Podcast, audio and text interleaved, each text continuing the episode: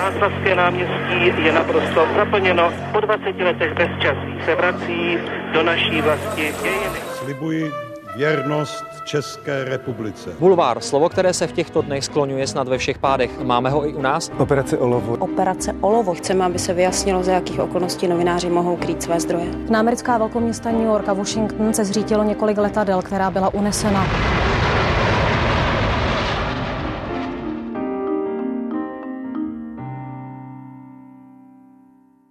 Překládá, píše, hodně čte, věnuje se ruské literatuře, i tak ale v 90. letech skončil u žurnalistiky a vyzkoušel hned všechna média. Tisk, televizi i současné působiště, kterým je rozhlas. A jeho hlavní téma, Rusko ve všech jeho podobách a i proto bude dnes o Rusku hodně řeč. Hostem podcastu Background ČT24 je dnes komentátor Českého rozhlasu Plus Libor Dvořák. Já vás vítám. Dobrý den. A od mikrofonu ze studia na Kavčích horách zdraví taky Veronika Malá. Tři generace, tři klíčové etapy české novinařiny s těmi, kteří jsou a byli u toho. Speciální podcastová série pořadu Newsroom ČT24. Generace. Není to tak dlouho, co s vámi vyšel rozhovor s titulkem Pro ruskou informační válku cítím i sám na sobě. To bylo v prvních eh, týdnech války na Ukrajině. Cítíte ji pořád? Víte, Veroniko, v jistém smyslu samozřejmě, ano, tomu se prostě nevyhnete, zejména když, dejme tomu, sledujete taková ta oficiální, nebo chcete-li prokremelská eh, média, ale musím říct, přestože zabíhám trošku dopředu, že právě tohle se teď docela podstatně mění, eh, protože k mému obrovitému překvapení mm, takové jaksi hlásné trouby Kremlu, jako je Margarita Simonianová nebo Vladimír Solovjov, najednou i tito lidé začali být kritičtí, až velmi kritičtí vůči putinskému vedení, ne snad přímo eh, proti Putinovi, ale proti vedení armády, což je dnes eh, oblíbený hm, fackovací panák v tom ruském terénu.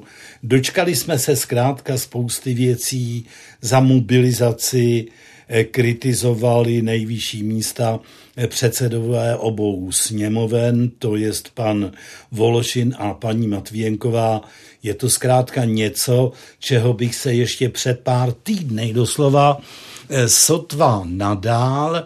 Eh, trošku mě spravil výraz kolega eh, Jirka Just, který přímo v Moskvě působí přímo dlouhatánská léta. Řekl bych, že v této chvíli se v té atmosféře v celé zemi vyzná asi z nás nejlíp, který soudil, že by to mohla být i jistá politická hra, hra na demokracii, či alespoň něco, eh, co by se demokracii blížilo, i když dobře víme, že eh, po nějaké demokracii není v Rusku ani vidu, ani slechu. Tedy, abych to schrnul, eh, ten ruský prostor vás překvapuje neustále a já docela s jistotou předpokládám, že nás e, překvapí ještě omačej, než jsem to právě popisoval a než jsme zatím viděli. V dobrém nebo v tom špatném? V obojím. V Rusku je možné absolutně všechno už během půl hodiny. To jest, můžeme se dočkat e, pádu Vladimíra Putina. Můžeme se dočkat e, jeho nahrazení e, politiky, dejme tomu, Eh, mm, jak bych to řekl, co nejpřesněji, no dejme tomu liberálnější, alespoň míně, než je Putin sám, což není eh, zase mm, až tak eh, nemožné, to je docela dobře myslitelné, ale můžeme se dočkat také jeho nahrazení takovými lidmi, kteří dnes začínají vyloženě táhnout proti němu. A teď mám na mysli takzvaného Putinova kuchaře eh, Evgenie Prigožina a eh, čečenského vůdce Ramzana Kadyrova, kteří se speciálně vůči ruské armádě a té generalitě vyslovují velmi, velmi nepěkně. Kdyby se dostali v Rusku k moci e, tito lidé, tak by to věru příliš dobré nebylo. E, I když si e, myslím, že e, Putin je, pokud jde o nějaké dosažení míru, v téhle chvíli hlavní brzda pokroku. Prostě to tak je. Je to člověk, který je bezesporu přesvědčen, že on prohrát nejenom nemůže, ale především nesmí. A to je potom samozřejmě velký kříž a e, velký problém. Neumím samozřejmě predikovat, kdy k tomuhle všemu dojde. Může se stát opravdu ledat, co s, e, můžou se ještě dále zhoršit ty útoky na e, ukrajinská sídliště doslova od východu až po západ, dejme tomu Polvov, teď jsme toho byli svědky. Eh, je toho zkrátka opravdu mnoho, protože Rusové, pokud jde o bojiště, tam věru nevítězí, abych to řekl eh, velmi eufemisticky. A je samozřejmě otázka, co se bude dít dál. Žádné z těch vašich variant, které jste teď eh, řekl, nebyla možnost, že by Vladimír Putin zůstal na svém místě. Cítíte to tak, že prostě by měl odejít? Víte, Veroniko, já jsem nedávno někde četl a byl tam i konkrétní příklad, který jsem ovšem zapomněl, že jistě diktátoři z pravidla končí během jediného dne, to se opravdu stává, ale že e, lidské dějiny znají i příklady diktátorů, kteří přežili svou válečnou porážku. To by se mohlo docela klidně stát taky to si umím představit eh, taky, i když viděl bych to opravdu nerad. Já se ještě vrátím na to jaro, eh, kdy jste vlastně eh, se vyjadřoval pro ten mnou citovaný článek. Vy jste se tam zmínil, že vám tehdy jako reakce na vaší práci chodilo poměrně hodně e-mailů, řekněme, s neúplně přátelskou tematikou. Děje se něco takového pořád? To jste řekla velmi eufemisticky zase vy. Je tomu tak, ale víte, my jsme dnes třeba ve srovnání s rokem 14, kdy to ukrajinské dobrodružství začínalo, eh, tak jsme na tom o něco lépe. Máme našeho rozhlasového ombudsmana a ty opravdu zprosté nadávky ke mně už tak často nepronikají, i když samozřejmě proniknou taky. Eh, a to je věc, eh, na kterou si jednoduše musíte zvyknout. Víte, já to v tom 14. roce si pamatuju, že mě říkali moji velcí osobní kamarádi a kolegové samozřejmě, bohužel už zesnulý Saša Tolčinský a e, Martin Dorazín, hrdina Českého rozhlasu na, na Ukrajině, tak mi říkali, ty vole, choděj ti taky takovýhle maily. Já jsem říkal, no samozřejmě chlapci. A je jasný, že z toho vždycky jako vždy na vás vane taková šílená tíseň a beznaděj, ale musím říct, že jsme si patrně všichni zvykli. Ne, nejméně dobře a snadno to snášel právě, šast, eh, právě Saša, eh, protože byl duše křehká, a, ale eh, nakonec se s tím prostě nějak musel smířit taky a uvědomte si, že třeba Saša na samém začátku toho konfliktu i přímo do Donbasu eh, právě Saša Tolčinský jezdil. Teď po tom 24. únoru bylo těchto reakcí víc? Že by vám padaly do mailu? Neřekl bych, víte, já bydlím nedaleko televizní věže v Kubelíkově ulici, já v, tady v rajonu Žižkova Horního Vinohrad žijí asi od roku 78 a musím říct, že co se změnilo, že v tom 14. roce jsem i na ulici, třeba na Jiřího náměstí nebo na Vinohradské, potkával lidi, kteří mě prostě vynadali přímo z očí do očí. No nic, pokrčíte rameny, nějak to vydržíte, případně se ohradíte. Ale teď bych řekl, že se děje pravý opak, že mě oslovují lidé v tramvaji, eh, vyslovují se k mé práci s velkým uznáním a musím se vám přiznat, že mě to těší víc, než když mě chválí moji šéfové. Myslíte si nicméně, že takovou tu reakci, protože vy jste komentátor, který se zaobírá Ruskou federací a ruským prostorem, že to zažívají i komentátoři, kteří se eh, věnují jiným eh, světovým oblastem, Evropské unii, angloamerickému světu. Řekl bych, Je v tomto Rusko ten hnací motor? Řekl bych, že ano.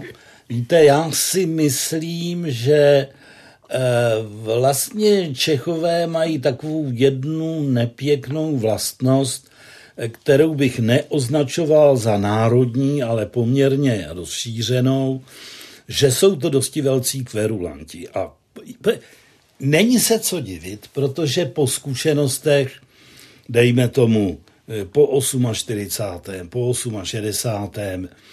Tady prostě té moci nebylo co věřit a někdy mám pocit, jako by to v těch lidech eh, přetrvávalo i dnes, často ne zcela neoprávněně, to je další věc, ale E, prostě taková ta bazální nevraživost, jakoby v určitém segmentu zdejší populace byla, ať říkáte cokoliv a kdekoliv. Já jsem to spíš jsem nad tím přemýšlela, když byste se nevěnoval Rusku, jestli by ta situace byla stejná v tomto. Jestli ty reakce a třeba ty nadávky na té ulici by se odehrávaly také, anebo ne? No, je to možná tak, že kdybych se zabýval, dejme tomu Amerikou, mm, tak by to bylo podobné. Nemluvil jsem s kolegy amerikanisty přesně na tohle téma, ale my, co se zabýváme tím Ruskem, tak si myslím, že jsme tak říkajíc první na ráně a to proto, že to Rusko už ze své podstaty budí, řekl bych, přímo zuřivé emoce. To jest bezmezný obdiv, bezmeznou nenávist, často nic eh, mezi tím, eh, takže to je samozřejmě velký problém, ale jak říkám, je to věc, na kterou si musíte zvyknout. Vy jste se do Ruska dostal eh, vlastně už na přelomu 50. a 60. let jako chlapec s vaším otcem, který působil na ambasádě Eh, v Moskvě. Jak na vás tehdy Sovětský svaz, vůbec Rusko a Moskva zapůsobili? Eh, víte, já na tuhle otázku odpovídám zejména poslední dobou, když už jsem starý chlap, poměrně často, hm, tak mě to samozřejmě nutí vzpomínat eh, na jedné straně to byla taková ta dětská až chlapecká léta, kdy jsem se ve své třídě cítil dobře. Měl jsem úžasnou paní třídní učitelku Liu Borisovnu, která nás učila ruský jazyk a ruskou literaturu.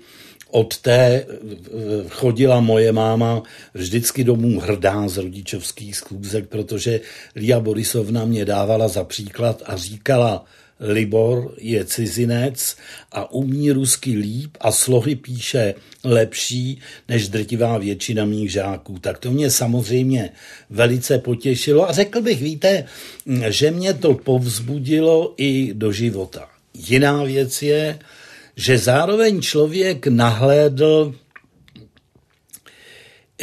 do té, do té opravdické sovětské tehdejší reality v době, kdy byl táta velvyslancem v Moskvě, eh, tak eh, naše ulice, dnes Julia Fučíka, tenkrát to byl Novovasíljevský Piriulok, vypadala tak, že eh, nejhonosnější budovou byla právě budova tehdy Československé ambasády, taková totálně stalinském slohu, vypadá velmi podobně, i když není zdaleka tak vysoká, eh, jako ty známé eh, moskevské mrakodrapy. Prostě je to takový eh, architektonický sloh. No ale jinak tam byly kolem takové daleko nuznější cihlové baráky, činžáky a naproti ambasádě tehdy Dokonce ta druhá strana ulice byly dřevěné baráčky, jaké dnes v Rusku vidíte jenom na vesnici a přitom to je nějaké dva kilometry od druhého náměstí. Jo? Takže byly to velké paradoxy. Uviděl jsem docela něco jiného, než nám pravila tady ta propagandistická nalejvárna, eh, které se nám tady dostávalo a jasně jsem pochopil, že prostě takhle to v žádném případě není. Na druhé straně se musím přiznat, že mm, protože jsem byl členem oddílové rady našeho pionierského oddílu, takže tuším v sedmé třídě eh, jsem se měl podílet na eh, doporučování spolužáků do komsomolu a bylo mi vlastně jednu chvíli velmi líto, že já do toho komsomolu nemůžu, víte. No ale takové už jsou děti, prostě čast, často jim velmi snadno vnuknete hodnoty falešné, tím spíš, že tehdy v tom tehdejším sovětském svazu to bylo považováno za hodnoty naprosto nesporné. Často mnoho lidí, když vzpomíná na tu dobu i u nás před rokem 89, tak mluví o určité šedi, eh, nevýraznosti. Dá se to aplikovat i třeba na tu Moskvu těch 50. 60. let? Eh, víte, Moskva byla vždycky něco jiného. I dnes je to například finanční metropole Ruska, kde se nikoli vydělává, ale obrací asi 95% všech peněz a aktiv, které, eh, která v té zemi eh, existují. Eh, I tehdy byla Moskva samozřejmě něco docela jiného a každý roduvěrný Rus vám tehdy řekl a dnes řekne, Moskva není Rusko.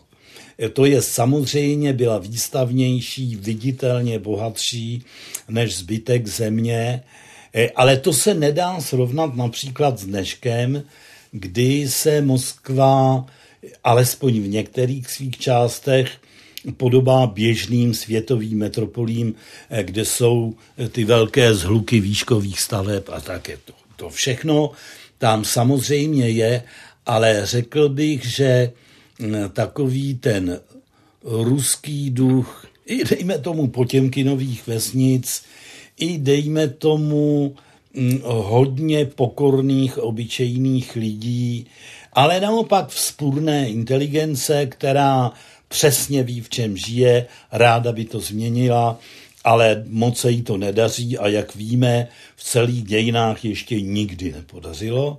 Eh, takže takhle to asi vnímám do dneška vlastně jako zemi mnoha tváří, či jak to říci. Vzpomenete si, co třeba tehdy jste sledoval v televizi jako malý kluk, nebo jak vypadala tehdejší eh, novinová scéna? No, noviny jsem asi nečetl, ale pokud jde o tu televizi, tak jsem sledoval samozřejmě ty propagandou velmi střižené seriály pro děti a mládež. Vzpomínám si také, že na tom počátku 60. let to bylo docela zajímavé, potom to trošku polevilo.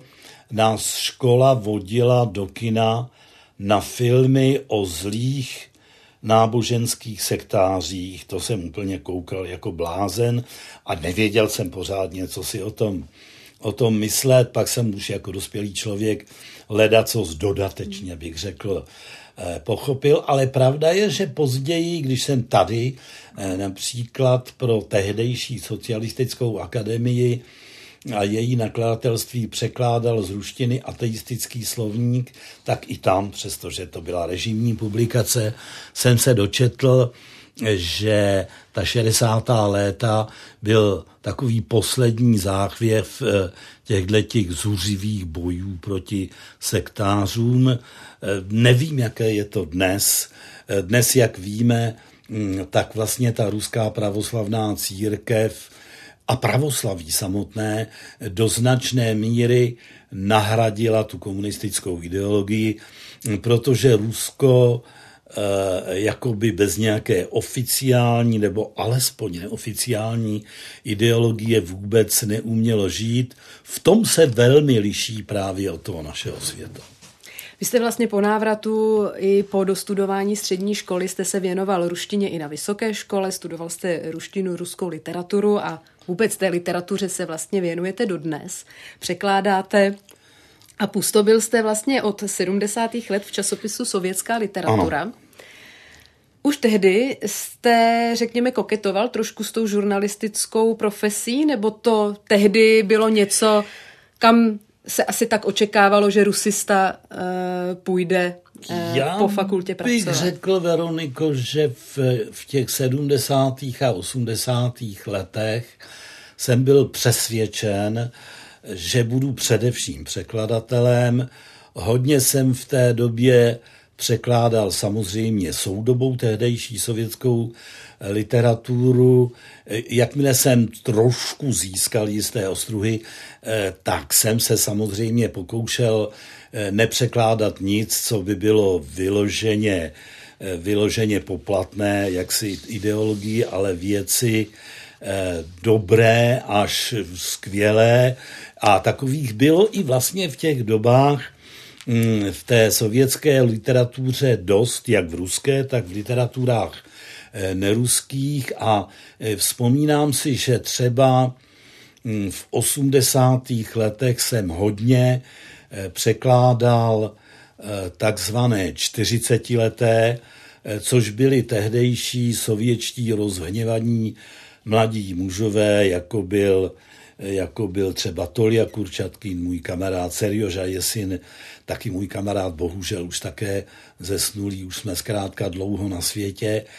A to byly knížky, mm, které, eh, i když samozřejmě to nebyl žádný Sorokin nebo, nebo já nevím, Pelevin, eh, nebyly to takové knihy, na jaké jsme zvyklí dnes, kdy ta, kdy ta literatura, a to prosím doposud, eh, je svobodná, byť ti nejsvobodnější které jsem zrovna jmenoval, ale také třeba Ludmila Ulická nebo běloruská nositelka Nobelovy eh, ceny Světlana Alexievičová žijí na západě. Onehdy jsem mluvil s svou dobrou, můžu říct, přítelkyní Galinou Durstofovou, literární agentkou, Eh, přes ruské autory právě tohoto typu, která pracuje pro vládu Pistoria, mého, řekl bych, korunního nakladatele a tam mě říkala, víte, Libore, Vždyť oni všichni ty moji autoři už jsou dneska v Berlíně a je to svatá pravda. Ale velmi dlouho platilo, že eh, i Vladimír Putin si byl vědom toho, že takovou tu protirežimní a dokonce přímo proti němu zaměřenou literaturu tak jako tak čtou jenom ti intelektuálové, o kterých eh, před chvílí byla řeč a že je to vlastně takové přesvědčování přesvědčených, tak se není čeho bát. Postupně, zejména bych řekl tak od toho roku 2011-2012, kdy byla ta poslední jaksi velká masivní vlna eh, protiputinských protestů, tedy po parlamentních volbách na konci 11. roku a poté eh, před inaugurací eh, Putinovou v květnu 2012. Potom se samozřejmě začaly poměry utužovat, došlo na utahování šroubů a tihleti lidé, přestože jejich knihy přece jenom vycházejí, byť třeba daleko nižších nákladech, než by si zasloužili, tak vycházet mohou, ale protože ti autoři jsou zároveň nositelé velmi rezolutních protiputinských názorů, tak prostě v té zemi zůstat, zůstat nemohli. Já si půjčím jednu citaci Prosím. z vašeho eh, staršího rozhovoru.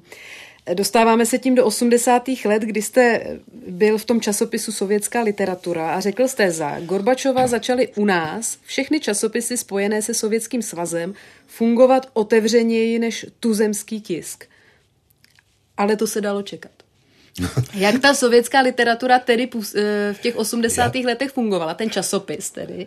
Já vám, já že jste vám, se v něm vlastně cítil e, e, lépe než v tom mainstreamovém tisku. E, víte co, Veroniko, ono to bylo tak, že já jsem do toho časopisu přišel v nejhorších normalizačních časech ve 74. roce na samém jeho sklonku a ale já jsem o tom zrovna nedávno někde mluvil. Eh, to, byl, to byla taková sovětská literatura na vývoz. To jest na jedné straně na jedné straně eh, tam byli autoři vyloženě oficiální, plus můj šefredaktor Volodya Michna vlastně na přelomu 70. a 80. let pro časopis překládal tu Brežněvovou trilogii, velmi neslavnou. No ale protože ten časopis měl moskevskou redakci s několika jazykovými mutacemi, československou, polskou, německou, anglickou, japonskou dokonce, eh, tak protože už vlastně i v těch letech tvrdě normalizačních vydával takové autory jako třeba Vasilie Bělova nebo, eh, nebo Vasilie Šukšina nebo teď mě nenapadá, nebo o, dejme tomu, Andreje Bytova. Zkrátka to byla taková literatura na vývoz a protože tím moskevským šéfredaktorem byl bývalý diplomat, sám také spisovatel, tuším dagestánského původu Sáva Dangulov, tak si byl vědom toho, že kdybyste eh, tomu západnímu publiku, liberálnímu prezentovala jenom nějaký schematismus, tak to ti lidé nebudou číst.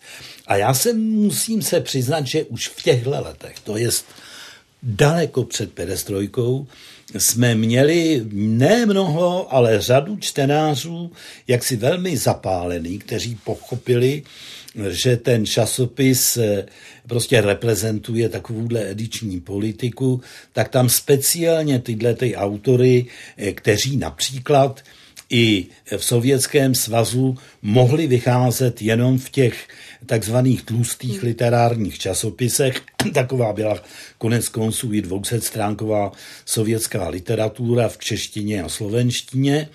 E, nemohly třeba vycházet knižně, zatímco tady, když to vyšlo u nás, tak pak se toho chopilo třeba lidové nakladatelství, jehož jsme byli součástí, nebo Odeon, nebo československý spisovatel, nebo svoboda. E, takže to bylo vlastně v tomhle ohledu velmi důležité. No a za té pěrestrojky to bylo samozřejmě naprosto neuvěřitelné a opravdu se tam objevila například, dám takový příklad, zvláštní zpráva číslo čtyři našich slavných cestovatelů, inženýrů Hanzelky a Zikmunda, kteří popisovali tu svou cestu z přelomu 50. a 60. let v Tatrách 805, samozřejmě patřičně upravených až někam do Japonska či kam. Každopádně projeli celý sovětský svaz a jestli se nemýlí, oni tu zvláštní zprávu číslo čtyři eh, potom, jak si prezentovali sovětskému vedení, které z ní velkou radost nemělo. Tady přirozeně nic takového výjít nemohlo. No ale to byl jeden z takových přímo, řekl bych, ukázkových textů toho, eh, co u nás začalo vycházet právě po tom roce 85 nemluvě o Vladimíru Vysockém, nemluvě o Bulatu Okudžavovi, e, Oba tyhle autory mimo jiné překládá velmi dobře i můj bratr, což neříkám, protože je to můj bratr, ale protože to velmi dobře překládá. Jak jste prožívali rok 1989 právě ve vaší redakci? Eh, samozřejmě, to je velice dobrá otázka. My jsme tehdy také už bohužel zesnulým, to je hrůza, kolik kamarádů už zemřelo, Milanem Tokárem byli na služební cestě právě v naší moskevské redakci. Byli jsme tam od 19. do 30. listopadu eh, a s chodou okolností měli jsme nějaké potíže s hotelem, tak první dva nebo tři dny jsme bydleli u mého již jmenovaného eh, kamaráda Serioži Jesina eh, a, a u něj jsme sledovali události z Prahy, Notabene ještě ve dne, kdy československá televize je nevysílala, ještě nebyly garáže televizní a takovéhle věci, to je v těch úplně prvních dnech, eh, tak viděl eh, Štěpána v ČKD, jak ho tam dělnictvo vypískává a říkal, chlapci, to vám závidím. Vy už jste za vodou. Kdo ví, jestli my se někdy tohohle dočkáme. Byla to to serioži bohužel eh, přímo věštecká slova, protože vidíme, kam od té doby ten vývoj spěje. Tehdejší eh, sovětská televize tedy přenášela eh, záběry z Václavského náměstí a ze všech těch eh, hlavních míst vlastně 17. listopadu a těch dní potom.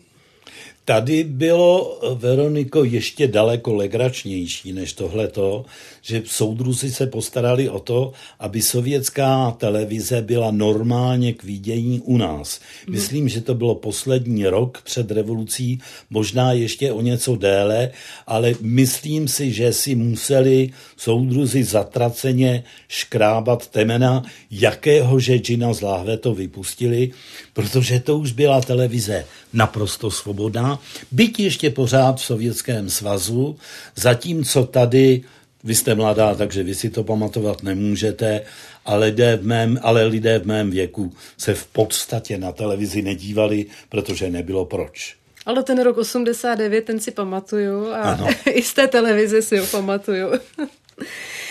Nicméně právě tam je zajímavý ten paradox, že u nás vlastně bylo takové televizní vákuum kolem 17. listopadu a nebo vůbec mediální vákuum, ale že tedy ta sovětská televize, že ta už to nějakým způsobem zachytila a ten režim tam to vlastně umožnil. No ne, z toho právě vidíte, jak brutálně přímo se lišily poměry v obou těch zemích na mediálních scénách celých, že jo, protože eh, to byla samozřejmě tehdy i média, já nevím, třeba argumenty, fakty, eh, teď mě nenapadá nic jiného, eh, která byla ještě daleko tvrdší než ta, než ta všesvazová celosovětská televize. To jest, to byl to byl rozdíl, řekněme, řádu, možná dokonce několika řádů, mám-li to říci, Eh, takhle.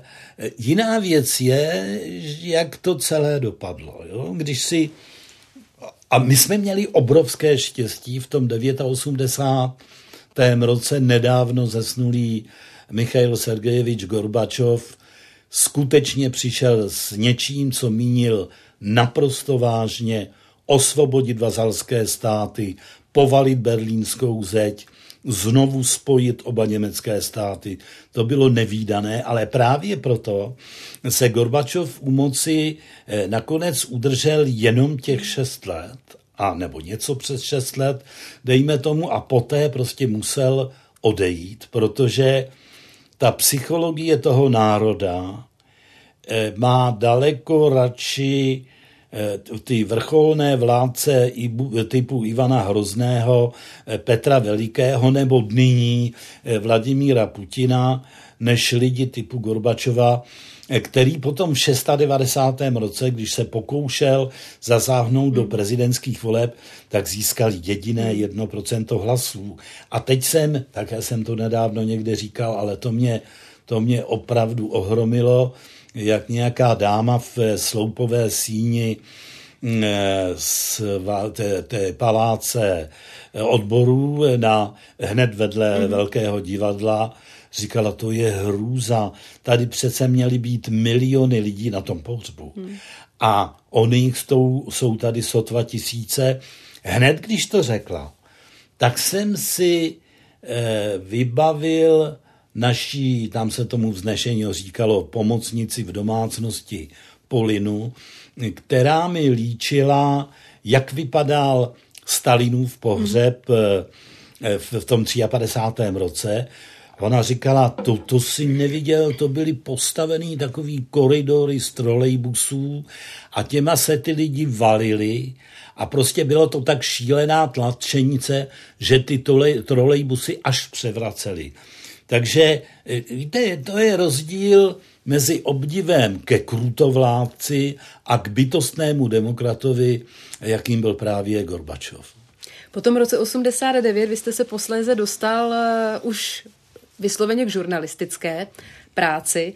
Byl to, řekněme, nějaký váš plán? Lákalo vás to? E, vůbec tato profese? Ne, Nebo to byla ne. otázka určité náhody, řekněme? E, náhody a, a klidně bych dokonce řekl, Veroniko, že jistého východiska z nouze. Jo? Já, to bylo tuším ve 92. roce mi žena e, říkala, poslyš tady schánějí v televizi redaktory, protože, jak víte, tady se samozřejmě obměňovalo, obměňovalo celé osazenstvo, i když e,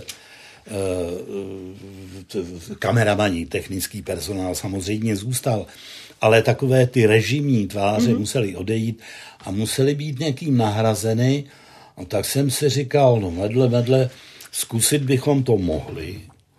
Tak jsem sem přišel, konkurs jsem absolvoval, Vím, že nás tady byly stovky a brali desítky, tak už to samo o sobě mě podpořilo. Vím, že jeden z těch, který mě přijímali, byl Honza Dobrovský, který byl tehdy zástupcem šéf-redaktora a ten mi říkal, Libore, já jsem rád, že tady takovýho chlapa máme, protože tím Ruskem bude naprosto nutný se zabývat i do budoucna.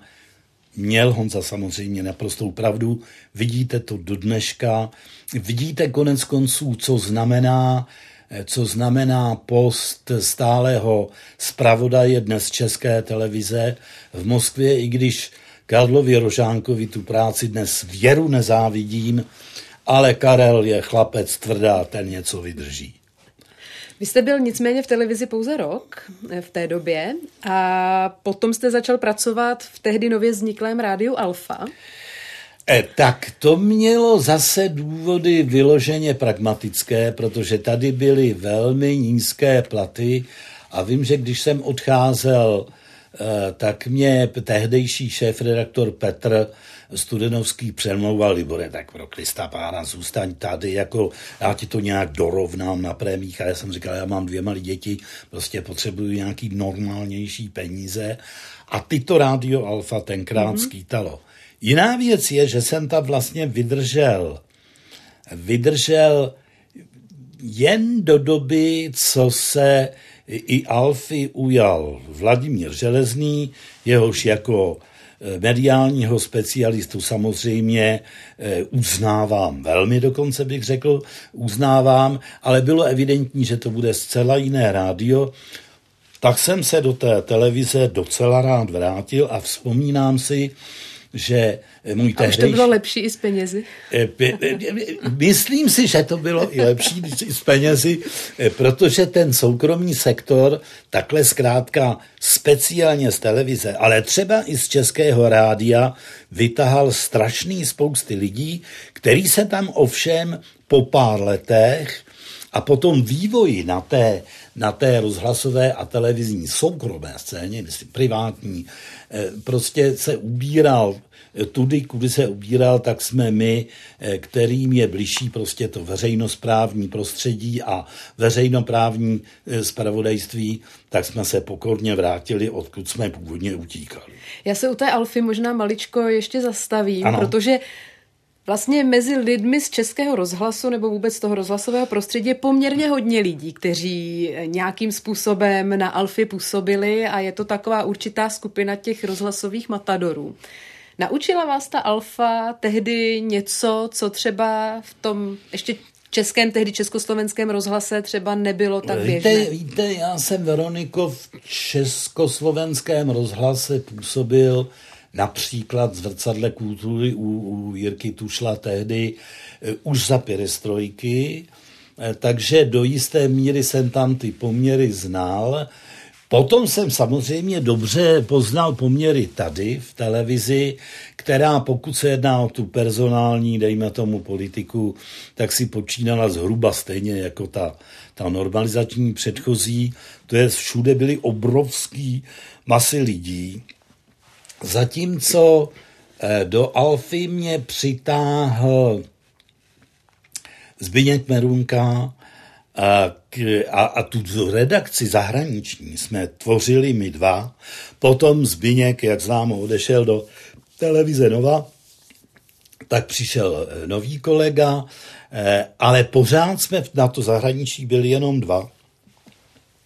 To byla samozřejmě obrovská škola, protože jsem nemohl dělat to, co dělám, co jsem vlastně dělával i v televizi a co dnes dělám dlouhá léta v Českém rozhlase, že se můžu tedy věnovat výhradně eh, tomu postsovětskému prostoru a hlavně tedy eh, Rusku. To prostě nešlo, protože tam bylo pár desítek zaměstnanců, a nikoli ty stovky a tisíce jako v těch velkých, dříve státních, e, nyní veřejnoprávních médiích. Neměl jste naopak ale třeba pocit, že si tak trochu víc můžete dělat, co chcete? Že si to rádio trošku formujete k obrazu svému? Že třeba Myslíte... máte víc na té alfě, že máte třeba lepší prostor to je pravda, i když na druhé straně bych řekl, že ani v československé a české televizi, ani v českém rozhlase jsem neměl nikdy problém s tím, že bych že by něco pro mě bylo zakázaným ovocem a že by mě někdo diktoval, jak a co mám psát. Já jsem to ani nemyslela ano. takhle nějak kriticky, ale spíš často tyto projekty a trošku to tak odráží i ty, ten začátek 90. let, že řada těch projektů byl takový punk trošku. Takže spousta, spousta tím pádem novinářů na to ráda vzpomíná, že si vlastně mohli tak trošku dělat, co chtěli a že to bylo strašně motivační a no. vlastně, že si dostali i k věcem, ke kterým by se třeba jinak nedostali. Tak mě právě zajímá, jestli ta alfa fungovala nebo působila maličko podobně. Teď mě připomíná takovou dobrou epizodu také rozhlasák, který se do rozhlasu poté vrátil můj alfánský šéf-redaktor Mirek Dietrich, když začala v 93. ta palba slavná na, na, na sovětský, eh, respektive ruský parlament, tak mi brzy ráno zavolal a říkal, máš pás v pořádku? Já jsem říkal, no mám, Mirku. A on říkal, tak běž do rádia, do kasy pro peníze a leď prvním letadlem, kterým se tam dostaneš. To jest, tam tam to prostě všechno probíhalo, řekl bych, ráz na ráz a e, takové ty byrokratické mechanismy se tam vlastně ani pořádně nestačily vytvořit. Takže svým způsobem ten punk trošinku. No, to asi. Můžete tomu říkat takhle. V české televizi jste potom vlastně zůstal už cirka 10 let asi, asi a tak, no. posleze jste začal působit v českém rozhlase, ve kterém jste dodnes. Vždy jste se eh, věnoval Rusku. Netáhlo vás to někdy stát se zahraničním zpravodajem v Moskvě? Ne, eh, já ne, řekl bych, že ne, protože eh, do toho Ruska jsem se dostával poměrně často, dvakrát, třikrát za rok a hm, jako měl jsem takový pocit, že jsem si toho sovětského a podsovětského prostoru v životě užil dost a Samozřejmě vím, že tuším Pavel Bouda, který byl tehdy šéf televizní zahraniční rubriky, eh, tak mě do té Moskvy velmi tlačil někdy v 90. letech, ale mm, mě se tam opravdu prostě, abych tam jel na furt, to se mě nechtělo. I když možná, že to byla chyba, tak byl tady také problém, že dorůstali děti mm, a tak dále, znáte to, jak to chodí. Eh, ale to by se všecko nějak zvládlo, protože my jako děti, to jest jak já, eh, bratr, tak i sestra, eh, jsme to prostě zvládli úplně hladce, ale musím se přiznat, že jsem neměl tedy půzení tam odjet na stálo. Pojďme se podívat na ta ruská média teď od toho období vlastně 90. let po dnešek. Vy už jste to občas vlastně krátce nastínil, že s Vladimírem Putinem ten režim začal znovu přitvrzovat a ta svoboda médií se začala znovu vlastně vracet do těch eh, dob minulých. V těch 90. letech bylo to, řekněme, období největší svobody v ruských médiích? Řekl bych, že ano. Řekl bych, že ano. Uh, I když ono možná už, možná, že byl vůbec nejlepší ten přelom kolem toho roku 89 90, ale celá ta 90. léta byla nesporně, nesporně velmi svobodná.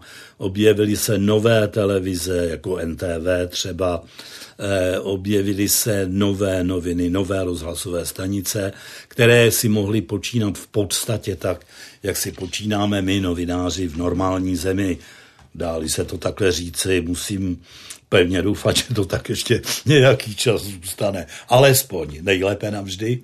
Eh, to ano, takhle to bylo, ale vidíte, jakmile se na přelomu desetiletí, století, tisíciletí dostal k moci Vladimír Putin, to bylo skoro první, co udělal, že, jo, že nejdřív pokořil NTV jako nejsledovanější tehdejší eh, televizi, která měla přímo v názvu to nezávislé televidění je NTV, eh, protože pochopil, že to je nástroj, eh, na který slyší masy. A tím se zejména televize liší třeba od té krásné literatury, od které jsme mluvili před chvilkou, že na tu tak říkajíc čučtí každý, eh, zatímco ty ty probudilé knížky zdaleka každý nečte. Putin tohle pochopil okamžitě a proto se ta mediální scéna už déle než 20 let postupně dostávala tam, kde je dnes, kdy spousta, dám jako příklad, nezávislý pravodajský a publicistický server Meduza, poměrně známý, velmi kvalitní, kdo umí rusky, doporučuju se do něj podívat.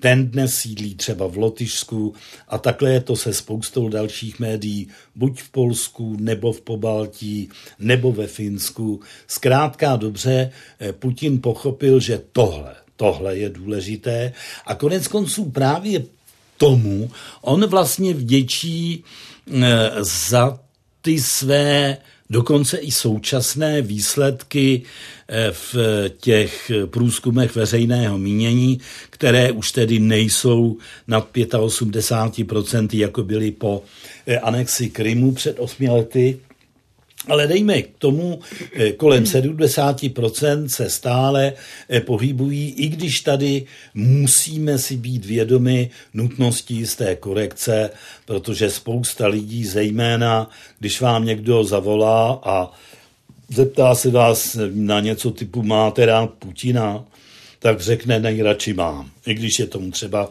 přesně naopak.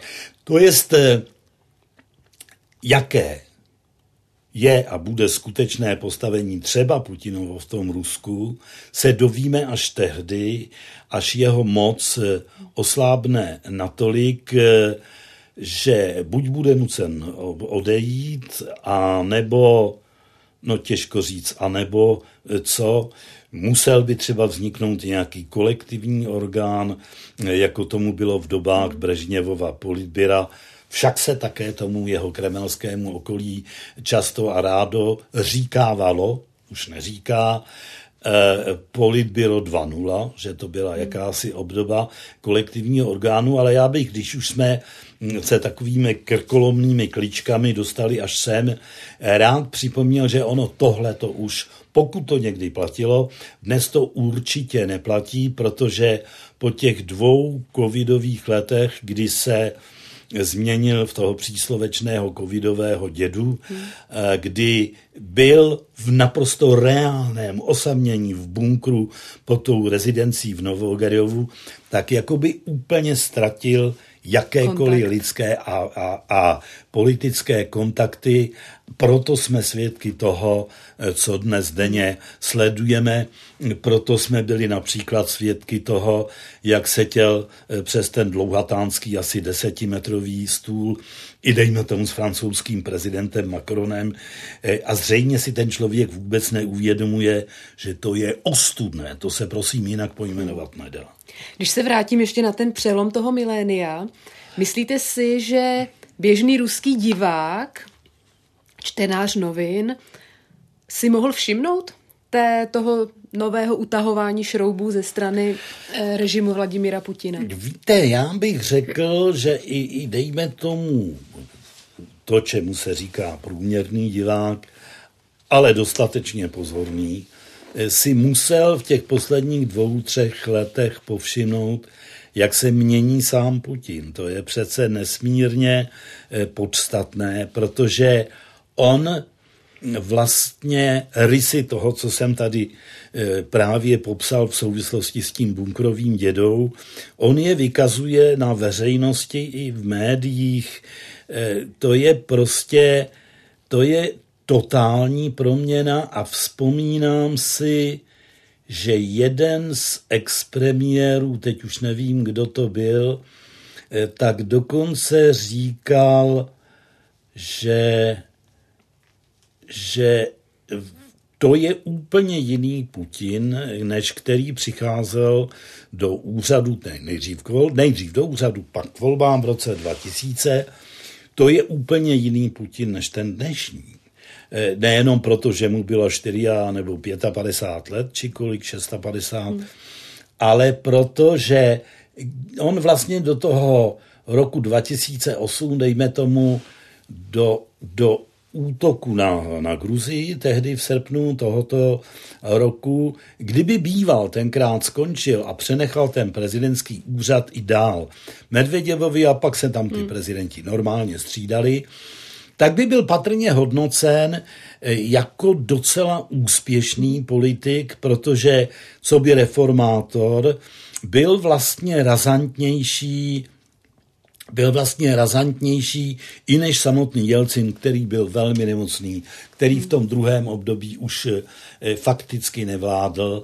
Eh, jenomže v Putinovi zkrátka v tom 12. roce, kdy došlo na lámání chleba a došlo na rozhodování o tom, jestli bude pokračovat Medvěděv nebo se do Kremlu vrátí Putin, tak v něm už asi vítězila taková ta choroba lidí, kteří jsou v takovémto vrcholném úřadu dlouho a začínají mít pocit, že bez nich to totálně nepůjde já bych řekl, že v posledních osmi, deseti letech eh, Putin tomuto pocitu propadl totálně a je to stále horší. To jest, eh, uvidíme, jak celé tohle... Takže myslíte, že dnes už si prostý Rus, řekněme, všímá, uvědomuje si, ale tehdy ještě nemusel. Tehdy nemusel. Tehdy nemusel a okam... Eh, a notabene, víte, ono to také bylo tak, že místo starého rozpadlého alkoholika, zcela zřetelného,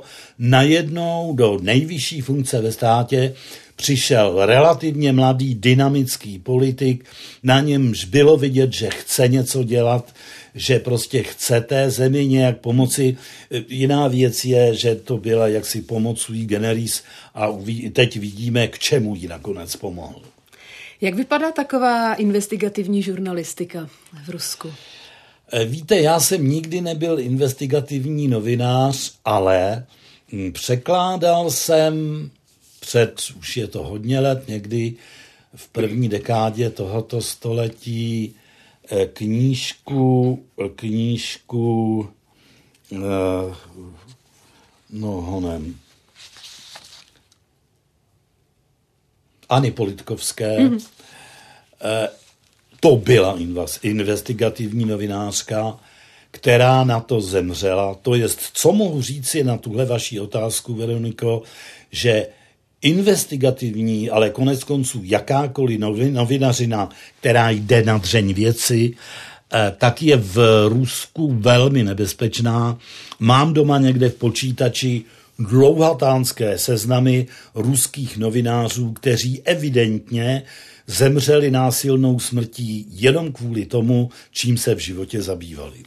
Mně napadá ještě taková ta rovina, když jsme se bavili o tom, i jestli ta pluralita jak názoru, kterou teď můžeme vidět v současné ruské televizi, jestli to není tak trošku zinscenované, tak jestli i třeba v té investigativní žurnalistice nejsou takový investigativní novináři tak trochu na oko možná, aby to tak vypadalo, ale oni si vlastně s tím režimem příliš nezadali. Ta Anna Politkovská, to už je vyslovená opozice, tam je jasné, že to režim nebude asi snášet dobře. Víte, to je samozřejmě možné, ale takovýto lidé eh, jak si se nestávají novinářskými hvězdami, takhle bych to řekl velmi jednoduše, ze zcela pochopitelných důvodů, že člověk, který sleduje jaksi výsledky té novinářské investigace, to je zpravidla člověk přemýšlivý, který chce mít validní informace a tyhle dva typy novinářů velmi snadno rozeznal. Kdo jsou vlastně takoví ti běžní novináři eh, v Rusku? A teď můžeme jmenovat i ty, které vidíme na těch televizních obrazovkách úplně vlastně nejčastěji? Pana Solovjova a vy jste zmiňoval vlastně i jeho kolegyni. Eh, omlouvám se, nechci zkomolit jméno. Ano, ano. Přesně tak. Co to je za lidi? Věří tomu opravdu tomu, co říkají? To, víte, těžko říct. Těžko říct, já, já nevím, já jim samozřejmě do hlav nevidím, popravdě řečeno ani nechci. Mně stačí to, eh, co svou prací reprezentují, to je něco, co vlastně nemá s novinařinou nic společného. Pro mě jsou zajímavější lidé typu typu paní Ovsjaníkovové, která v půlce března najednou vrazila s tím plagátem do živého vysílání a e, e, také okamžitě vznikly spory, jestli to není jenom nějaká komedie. Vždyť ona sama to režimní spravodajství e, dlouhá léta připravovala, což je samozřejmě pravda. To jest, vy musíte, vy musíte si uvědomit jednu věc, že e, ti opravdu nezávislí novináři jsou ochotni tomu něco obětovat.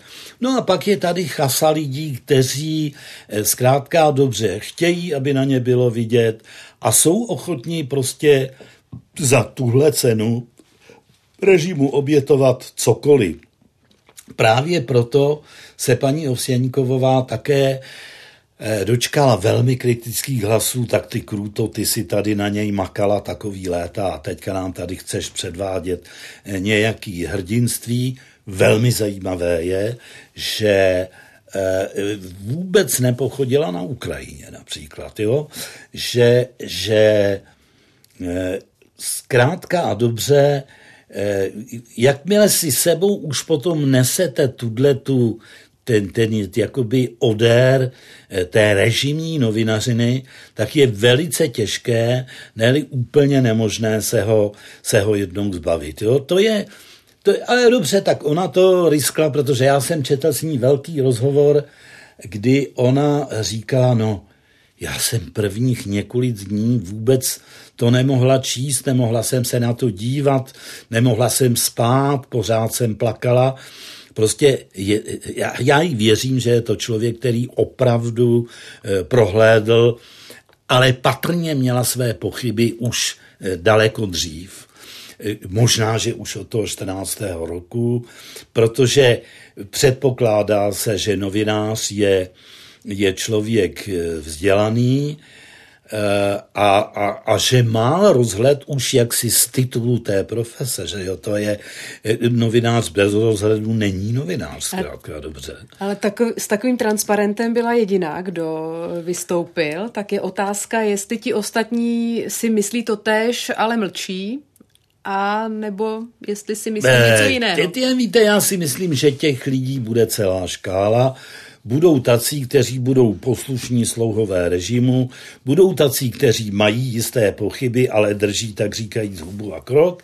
No a potom jsou ti, kteří to jaksi nedělají úplně mm, z přesvědčení, že jo, a, a ti potom oscilují na té hranici, jestli tedy zůstat a jak se tehdy tady říkávalo mezi mladými komunisty za to táče, obrozovat stranu zevnitř, tak v tomhle případě měnit putinismus zevnitř, to je samozřejmě nesmysl. To prostě nejde, proto musí vzniknout eh, podmínky, toho jsme tady byli svědky v tom 89. roce, byť vlastně i tady už za perestrojky eh, jsme mohli ledacos, což jsme předtím nemohli. Já si teď nevybavím konkrétní věci, o kterých jsem tehdy třeba na tom zrcadle kultury mluvil, ale protože jsme byli krytí tou Gorbačovou perestrojkou, tak jsme si i v tom totalitním rádiu vlastně mohli troufnout věci, které bychom si v první polovině 80. let rozhodně netroufli. Když jsme u těch novinářů, připomněla jste mě, Veroniko, ještě jednu věc. Já jsem zažil třeba i kolegu, kterého mám docela rád, proto ho nebudu jmenovat, ale který z Rádia Svoboda, tedy z ruské svobodné Evropy, přešel do státní televize na Rasíu 1 nebo na Pierwý kanál A já jsem potom mu říkal, ty vole, co blbneš, jo. Teď to je taková záslužná, úctyhodná práce a ty jdeš do tohohle toho.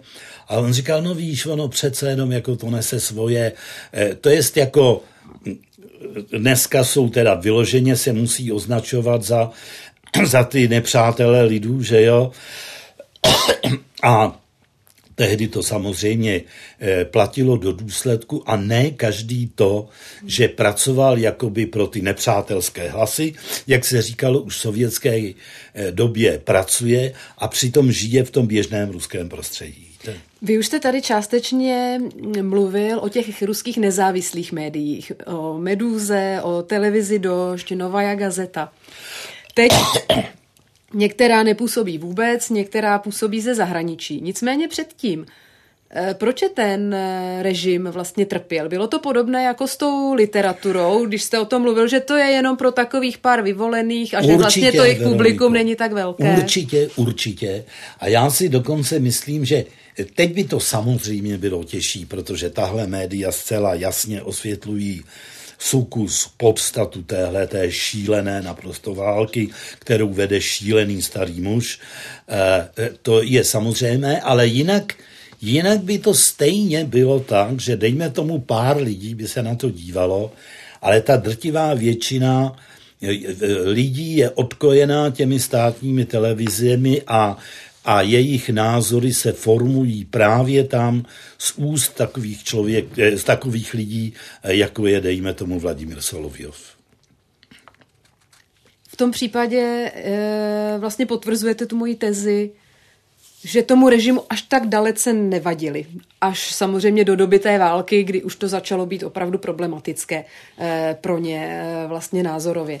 Takže je tam de facto trpěl a oni si tak Já nějak myslím, mohli něco vysílat. Víceméně tak, to tak chtěli. bylo. Víceméně to tak bylo, že jo, a e, ta televize Došť, to bylo pro mě velké zjevení, že jo, je to jenom, kdo to nezná, jenom internetová televize, která také se musela vystěhovat a je to zkrátka, ale říkám, jako to je prostě věc, já bych, kdybych to porovnával s tím českým prostředím, tak bych řekl, že nej, nejdůležitějším pro mě rozdílem mezi běžným Rusem a běžným Čechem je ten, že běžný Čech má neustále ve své většině potřebu pochybovat, a to ovšem na světě, což samozřejmě také není dobře, ale má to svůj smysl a své oprávnění, kdežto ten běžný Rus má velice často tendenci prostě té své státní moci věřit